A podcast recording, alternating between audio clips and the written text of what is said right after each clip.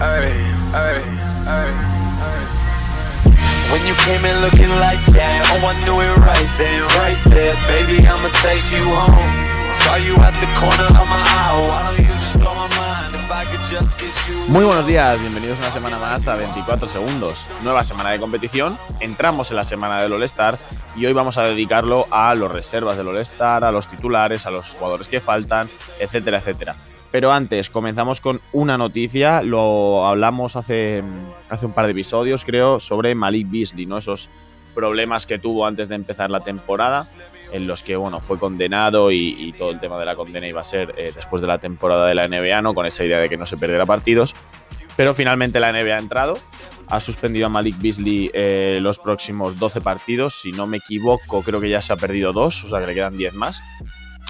Y bueno, baja sensible para unos Timberwolves que creo que llevamos cuatro o cinco episodios en el que en este momento en el que hablamos un poquito de las noticias así más generales, eh, siempre tenemos una mala noticia que dar acerca de, los Timberwolves, ¿no? Eh, bueno, ahora mismo se me ha ocurrido, ¿no? Para, para cambiar un poco ese, rumbo, ¿no? Y hablar de cosas positivas, creo que hay que destacar el papel de, de Anthony Edwards. Creo que el número uno del draft por fin está jugando al nivel por lo menos que se esperaba de él y, bueno, sí que es verdad que, el récord de Minnesota al final sigue siendo el, peor de la liga, ¿no? Siete, victorias, 28 derrotas. Pero bueno, no deja de ser positivo el, que un jugador como, como Anthony Edwards, pues bueno, eh, vaya cogiendo ritmo, sobre todo de cara a la temporada que viene, que vaya quitándose a lo mejor el miedo, ¿no? La presión de llegar a la, a la NBA y, como digo, los últimos partidos está eh, bueno, por encima de la veintena en prácticamente eh, todos los partidos, eh, jugando muy bien, mejorando sus porcentajes. Cierto es que al final no, no deja de ser un rookie, no deja de tener 19 años y hay partidos en los que, bueno, tiene típicos fallos de mm, empezar a fallar muchos tiros y obcecarse en seguir tirando. Pero bueno, los promedios van mejorando, son 15 puntos, 4 rebotes, casi 3 asistencias por, por encuentro, como digo, los porcentajes probablemente sea su mayor enemigo, 38 eh, en tiros de campo, 31 en triples, pero eh, poco a poco estamos viendo, eh, no sé si la mejor, pero una mejorada versión de, del Anthony Edwards que comenzó la temporada y que para muchos tanto había, había defraudado, ¿no? Pero bueno, esto era, como digo, por dar un poco noticias positivas para, para los Timberwolves, para los seguidores de los Timberwolves, y nos metemos de lleno en el All-Star porque hay mucha, mucha chicha que cortar.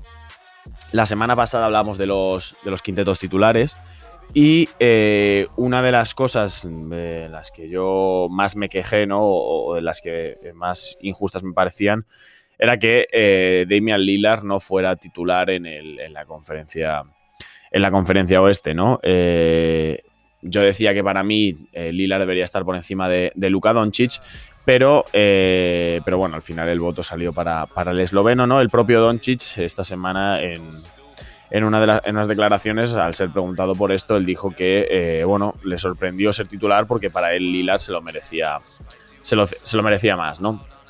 Bueno, creo que es un debate que realmente no hay tanto debate. Por lo general, con casi toda la gente con la que he hablado sobre este tema me ha dicho también que creen que, se ha robado un poco a, Damian Lillard, ¿no? que no es una locura porque al final ambos van a ir al All-Star, pero que sí que es verdad que, que Lillard sigue siendo uno de los grandes infravalorados de, esta competición, ¿no? de esta liga. Pero bueno, esta semana se conocieron los, los reservas y nos vamos a, bueno, pues hablar de ellos. Vamos al, este, por ejemplo. Eh, Jalen Brown, jugador de los Boston Celtics, lo teníamos claro. Decíamos que Probablemente si, si alguno de los dos de Boston se tenía que quedar fuera sería Tatum, que Brown iba a entrar 100%, ¿no? Es la primera elección de Jalen Brown en el, en el All-Star. Zach Lavin, por fin, por fin se ha, se ha, dado este, este premio al jugador de los Chicago Bulls. Primera elección también para, para Zach Lavin y muy merecido a pesar del récord de, de su equipo. Julio Randle, para seguir con los que son eh, primera vez elegidos en el, en el All-Star, también merecidísimo, no había ninguna duda acerca de, la presencia de Randle, ¿no? Además, ahora los Knicks ahora mismo cuarto mejor equipo en la conferencia oeste, 18 victorias, 17 derrotas. ¿Cómo ha cambiado Thibodeau a este equipo? ¡Qué barbaridad! Ya hablaremos de ellos otra vez. Eh, al principio de temporada hicimos un episodio con ese, con ese comienzo. Yo sinceramente pensaba que iban a ir poco a poco hacia abajo y vamos, nada más lejos de la realidad, ¿no? Seguimos y nos vamos con Jason Tatum. Al final, los dos de Boston están ahí. Eh, para Tatum, segunda elección en el, en el All-Star. Eh, voy a analizar lo que son los, suplentes y luego ya eh, entraré en terreno, en terreno personal, ¿no? Eh, Nikola Vucevic, jugador de los Orlando Magic, segunda elección en All-Star consecutiva también para él. Ben Simmons, el jugador de los Philadelphia 76ers, estaba claro que con el mejor récord de la conferencia este, de alguna manera se tenía que dar el premio a, los Sixers y, meter dos jugadores. tercera elección, como digo, para, para Ben Simmons. Y James Harden, novena elección para el jugador de los Brooklyn Nets, el trío calavera de los Nets que entra en el All-Star. Nos vamos al oeste. Y sí, ya sé que ha habido nombres que de repente faltarían aquí, pero como digo, los analizaremos más adelante. Vamos primero a, dar los nombres que sí que van a estar en el, en el All-Star. Como digo, nos vamos con, los, con, el oeste. Anthony Davis, octava selección en el All-Star. Eh, creo que también el, aquí el voto popular eh, influye mucho. Es cierto es que el comienzo de la temporada de Davis no fue el, para mí no fue el mejor. No hemos visto al mejor Anthony Davis. Además, ahora con la lesión se ha perdido muchos partidos. Pero bueno, eh, octava elección en nueve años de carrera para Anthony Davis. Poco más que decir. Rudy Gobert, segunda elección para el pívot de los Utah Jazz. Eh, Donovan Mitchell, segunda elección también para la estrella de los Utah Jazz. Estaba claro que el mejor equipo de la NBA tenía que tener dos representantes en, el All-Star también. Eh, Chris Paul, undécima selección en el All-Star para Chris Paul, brutal. Parece que en los dos últimos años se ha rejuvenecido a más no poder. Temporadón el que está haciendo y, lo decíamos, el impacto que un jugador como Chris Paul iba a tener en, en Phoenix, que por fin son una una franquicia ganadora, ¿no? Primera elección, el único jugador del oeste que estrena, eh, se estrena, perdón, en el All-Star es Zion Williamson. Bueno, creo que lo dijimos, estaba claro, eh, la temporada de Zion es una auténtica barbaridad, a pesar también del récord de su equipo, pero tenía que estar ahí.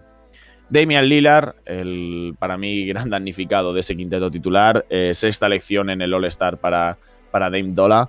Y por último, Paul George, séptima selección para el jugador de Los Ángeles Clippers.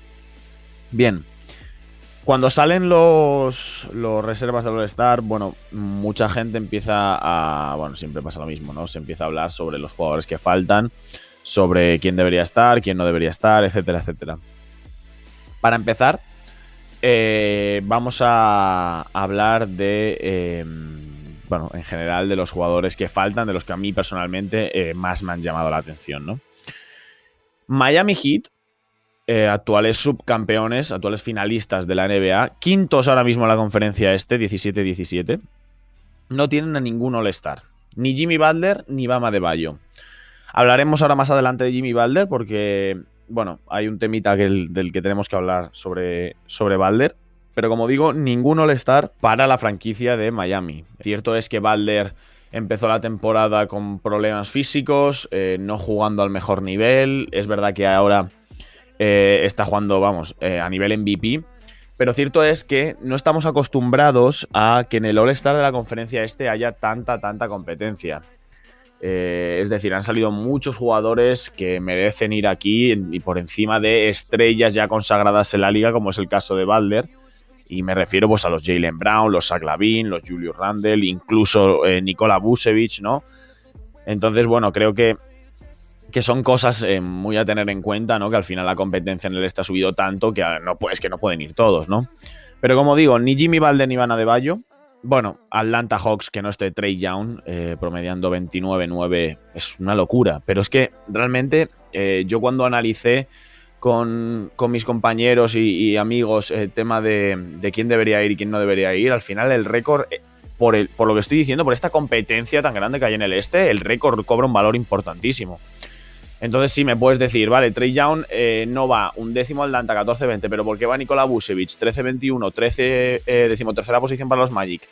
Bueno, no lo sé, la verdad, creo que, que el récord cobra un valor importante y luego a la hora de, de, analizar ¿no? Eh, ciertos, ciertos puestos, a lo mejor es que lo de Busevich está siendo increíble. Yo entiendo que el récord de Orlando es muy malo, pero es que el equipo es como es y, y, está, está, vamos, a un nivel espectacular, ¿no? Y sería increíble dejarlo fuera. Para mí, lo digo, Trey Young es una locura que no esté en el All-Star, pero es verdad que la competencia en el este es grande y la competencia en el tema de bases y escoltas es aún más grande, ¿no? Hay muchísimos jugadores, muchísimos jugadores en esas posiciones que a lo mejor no hay tantos en los hombres altos y por eso la presencia de Busevich, ¿no? Bien, otros que no están, que, bueno, eh, no me han sorprendido tanto, pero que, pero que deberían, ¿no? Eh, Gordon Hayward en Charlotte, no digo que debería ser un All-Star, pero sí que al menos plantearnos la idea de que Gordon Hayward eh, en su primer año en los Hornets podría ser All-Star, ¿no? en Filadelfia se ha elegido a Ben Simmons, creo que la, la idea del, jugador defensivo del año ha cobrado mucha importancia este año en el All-Star y por, por, eso se han decantado por Ben Simmons por delante de su compañero de equipo Tobias Harris. Eh, creo que los dos en el apartado ofensivo, a lo mejor Tobías destacaba un pelín más, pero yo creo que el apartado defensivo de, de Ben y al final ser un candidato claro al, mejor defensor del año y de la NBA, eh, pues ha, hecho que, el jugador australiano vaya, vaya al All-Star por, por, encima de su compañero de equipo, ¿no?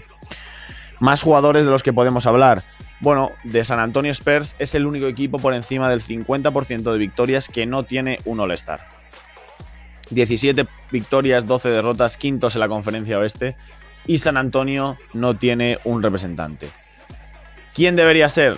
Bueno, creo que es de Mar de Rosa, no hay ninguna duda. Eh, el otro día su compañero de equipo de John Temorrey decía que primero en el ranking este de jugadores que siempre se hace a principio de temporada de la ESPN eh, ya le hicieron un feo tremendo de Mar de Rosen.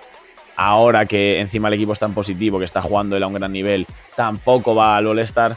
Bueno, yo lo entiendo, entiendo por dónde van los tiros y es verdad que al final, como digo, lo del récord pesa mucho, pero realmente, vamos a ser sinceros, las, estadísticas de, Mar de Rose en esta temporada, con la competencia, o sea, si hablamos de competencia en el este, en el oeste ya es una barbaridad. 20 puntos, 5 rebotes, 7 asistencias, son números para un All-Star con la competencia tan gigante que tenemos en bases y escoltas en el oeste. Bueno, yo entiendo que al final queda feo lo de soy el único equipo por encima del 50 que no tiene ningún All-Star. Bueno, lo entiendo, pero realmente creo que sois un equipo, no sois estrellas, ¿no? Creo que San Antonio no tiene una estrella ultra destacada. Es verdad que de Rosen probablemente sea el mejor jugador de, la, plantilla, pero no es una superestrella brutalísima. Sino que creo que más el papel de San Antonio es más como equipo que con, que con jugadores individuales, ¿no? Pero bueno, los grandes robos no he hablado de ellos porque ahora voy a hablar. Son para mí uno en cada conferencia. Que curiosamente, finalmente, sí que han hecho el All-Star por tema de lesiones. Ahora hablaremos de eso. Pero señoras y señores, em, voy del menos al, mayor, o sea, del menor robo para mí al mayor robo. Devin Booker. Devin Booker tiene mucha cara de Damian Lillard. De ser otra vez uno de los grandes, eh, eh, de los más infravalorados ¿no? de esta competición. 25 eh, puntos, 4 rebotes, 4 asistencias, 50% en tiros de campo, 37% en tiros de 3 y su equipo cuarto en el oeste 22-11. ¿De verdad? ¿De verdad Devin Booker no es un All-Star eh, de primeras? El año pasado ya entró de rebote y este año ha vuelto a pasar lo mismo. Sinceramente, eh, para mí, Devin Booker está por encima de Chris Paul, de su compañero de equipo. Devin Booker está por encima de Paul George. Devin Booker está por encima de Anthony Davis. Y no me meto con Rudy Gobert por el tema del récord. Pero para mí, por delante de esos tres jugadores, debería ir Devin Booker. Al final, eh, Paul George ha perdido muchos partidos. El, principio de temporada fue brutalísimo. Yo lo dije que para mí em, Paul George incluso estaba por encima de Kawhi Leonard, era aspirante al MVP, etcétera, etcétera. Pero creo que el hecho de haberse perdido tantos partidos y de que últimamente su nivel ha bajado bastante, eh, para mí Devin Booker está por encima de él. Los números de Paul George son 23 puntos, 6 rebotes, 5,5 asistencias. 50% y 46 en triples. Creo que también el factor defensivo entra mucho al final con, con Paul George. Pero como digo, no me arrepiento de lo que digo. Para mí Devin Booker debería ser All-Star de primeras por encima de estos tres jugadores que he dicho. Y bueno, debido a la lesión de Anthony Davis, esta que ya hablamos hace tiempo, no va a competir en el All-Star y Devin Booker es el jugador que ha entrado por, por él, ¿no? Merecidísimo, segunda elección consecutiva en el All-Star y las dos entrando de rebote por la lesión de, de, alguien. Esperemos por fin que dentro de poco se empiece a valorar a Devin Booker como debe valorarse. Mucha gente me dice que es un jugador que cuando ha estado solo todos estos años no ha podido brillar y y hasta que no ha llegado Chris Paul este año, eh, no están ganando. Es cierto, cierto es, es verdad, y es lo que más se le ha achacado a Booker. Pero de verdad Booker lo ha hecho mal. Booker eh, no ha hecho las cosas como para que su equipo se meta en los playoffs o para que tenga un récord ganador o etcétera, etcétera. Creo que Devin Booker lo ha hecho todo, lo que pasa es que estaba rodeado mm, de no grandes jugadores. Pero bueno, el año pasado solo en la burbuja vimos también lo, de lo que fue capaz. Pero bueno, seguimos porque el gran robo, o sea, esto a mí de verdad, eh, no, sé, no, tengo ni idea por dónde cogerlo. Para mí es una, auténtica barbaridad. Que por cierto, antes de nada, sobre Devin Booker, ya para terminar, LeBron James eh, tuiteó que es el jugador, Devin Booker, es el jugador más eh, desprestigiado o al que menos se respeta de toda la liga. Bueno, palabra del rey. Y como digo, para mí el gran robo eh, es que Domantas Sabonis no sea All-Star directo. Lo hablamos la, semana pasada cuando yo di mis reservas o mi idea de quiénes iban a ser reservas. Yo a Domantas Sabonis, lógicamente, lo tenía como un fijo. O sea, ¿cómo no vas a tener a Sabonis en esta temporada en la que, por cierto, todo se ha dicho? el récord de, Indiana ha bajado un montón. Indiana está fuera de los playoffs ahora mismo. Está 15 victorias, 17 derrotas, con 3-7 en sus últimos 10. O sea, es verdad que el, rendimiento de los Pacers ha bajado muchísimo. Y sobre todo que ha subido pues, equipos como Boston o Miami, que estaban muy abajo, o, por supuesto Knicks, han subido. Y es verdad que el récord ahora está ahí, está en eso, está en negativo. Pero Domantas Sabonis está promediando 21 puntos, 11 rebotes, 6 asistencias. O sea, ¿De verdad no es un All-Star? ¿De verdad? ¿De verdad me estás diciendo que Jason Tatum, con la cantidad de partidos que se ha perdido, con a raíz del COVID, cómo ha vuelto, que es verdad que el pobre dice, pues eso, que no, no se encuentra bien en la pista, que, está incómodo, que por supuesto tiene toda la razón y será verdad. Pero 25.7 rebotes, 4 asistencias, 44 en tiros de campo, 37 en tiros de 3, son los porcentajes de Tatum. Ya he hablado de los de Sabonis. Realmente Boston, un equipo con el récord 17-17 sextos en el oeste, tiene que tener dos representantes en este, en este, en el partido de las estrellas. Sigo, ¿eh? Porque no me quedo aquí. De verdad, Ben Simmons, que lo entiendo que es por el récord, pero Ben Simmons no tiene mejor temporada que Domantas Sabonis. Es imposible. Lo que pasa es que por el récord tienen que tener dos. Si Brooklyn, que está segundo, tiene tres, lógicamente vamos a meter dos de los primeros. Bien. Buchevich. Lo he dicho, la temporada de Buchevich es brutal brutal, pero no es mejor que la temporada de, Sabonis y no está por encima su equipo al de Sabonis. Los números de Buchevic son 24 puntos, 11 rebotes y medio, 3 más de 3 asistencias y media, 48 tiros de campo, 40 en triples. Barbaridad, temporadón, brutal. Pero los números están ahí, ahí con los de Sabonis. Es más, Sabonis mueve mejor la pelota, a lo mejor Buchevic anota un poco más, lo que quieras. Pero el récord de Indiana está por encima, bastante además por encima del de, del de, del Orlando Magic. Entonces, o sea, de verdad, lo de Montomanta Sabonis, gracias a Dios que eh, ha entrado finalmente, ¿no? Una lástima que Kevin Durant eh, no va a llegar. Ya lo ha anunciado, que Kevin Durant no va a jugar el partido de las estrellas y por ello entra, entra Sabonis. Pero atención, porque es que Jason Tatum, el jugador que pasa a ser titular. O sea, en fin, no tengo palabras. No, tengo palabras, de verdad. El hype y el amor que hay hacia Jason Tatum en la liga, ¿no? Que se le ve como el niño bueno, como el que todos quieren, hace que yo personalmente em, le tenga un pelín de tirria. Es un jugadorazo, me gusta muchísimo verlo jugar, pero odio, odio y odio, siempre odiaré al tipo, al jugador tipo que toda la gente ama, que le quiere, que quiere que todo le vaya bien, que no sé qué, no. Lo odio, odio ese prototipo de jugador y Jason Tatum es el, el ojito derecho de la liga ahora mismo y que Jason Tatum sea titular por encima de su compañero de equipo, de verdad, yo soy Jalen Brown y le digo, tío, o sea, no mereces estar ahí. Merezco yo más que tú estar ahí. Y sin ninguna duda, y con toda la razón del mundo. Pero te digo más. Julio Randle debería ser titular por encima de, de Tatum. Zach Lavin debería ser titular por encima de Jason Tatum. James Harden debería ser titular por encima de Jason Tatum. Y te digo más, Domantas Sabonis ha entrado de, ha entrado de suplente, o sea, ha entrado de rebote y debería ser titular por encima de Jason Tatum. No entiendo muy bien cómo se gestiona todo esto de, si se cae un titular, quién es el que entra de titular. No creo que sea el siguiente con más votos, porque si me estás diciendo que el cuarto jugador en, la conferencia este, los, dentro de los hombres altos, es Jason Tatum, ya es para pegarse un tiro. Pero bueno, em, quitando ya todo este, este odio hacia, hacia ¿no? Eh, como digo, Domantas Sabonis entra en el All-Star, eh, primera selección para, para el jugador de los, de los Pacers y, muy merecida, ¿no? Al final es lo que digo. Creo que aunque el récord haya bajado eh, como ha bajado el de Atlanta, creo que la temporada es la que es. Yo cuando salió por primera vez el tema de las votaciones de, del All-Star, yo también inicié una campaña en favor de Malcolm Brogdon, incluso yo voté a favor de Malcolm Brogdon. Y por cierto, que he caído ahora mismo, he dicho hace un momento que Domantas Sabonis es su primera elección, no, es, es la segunda, el año pasado también fue All-Star Sabonis. Como digo, empecé una campaña, o yo voté en favor de, de Malcolm Brogdon, y sí es verdad que luego a medida que fueron pasando los días y el récord iba cayendo e iban jugando peor y tal, sí que me borré de esa idea de que Malcolm Brogdon fuera All-Star. Pero nunca pensé, jamás pensé que Domantas Sabonis no fuera a serlo. O sea, me parece que es la estrella sin duda de este equipo. Y, vamos, es que no, no tengo nada más que decir, es que lógicamente merecía estar ahí. Pero espérate, porque no acaba ahí la, la, la cosa, ¿no? Porque parece ser que el puesto de Kevin Durant, eh, cuando anuncia em, que no va a estar, em, el puesto es ofrecido a eh, Jimmy Butler.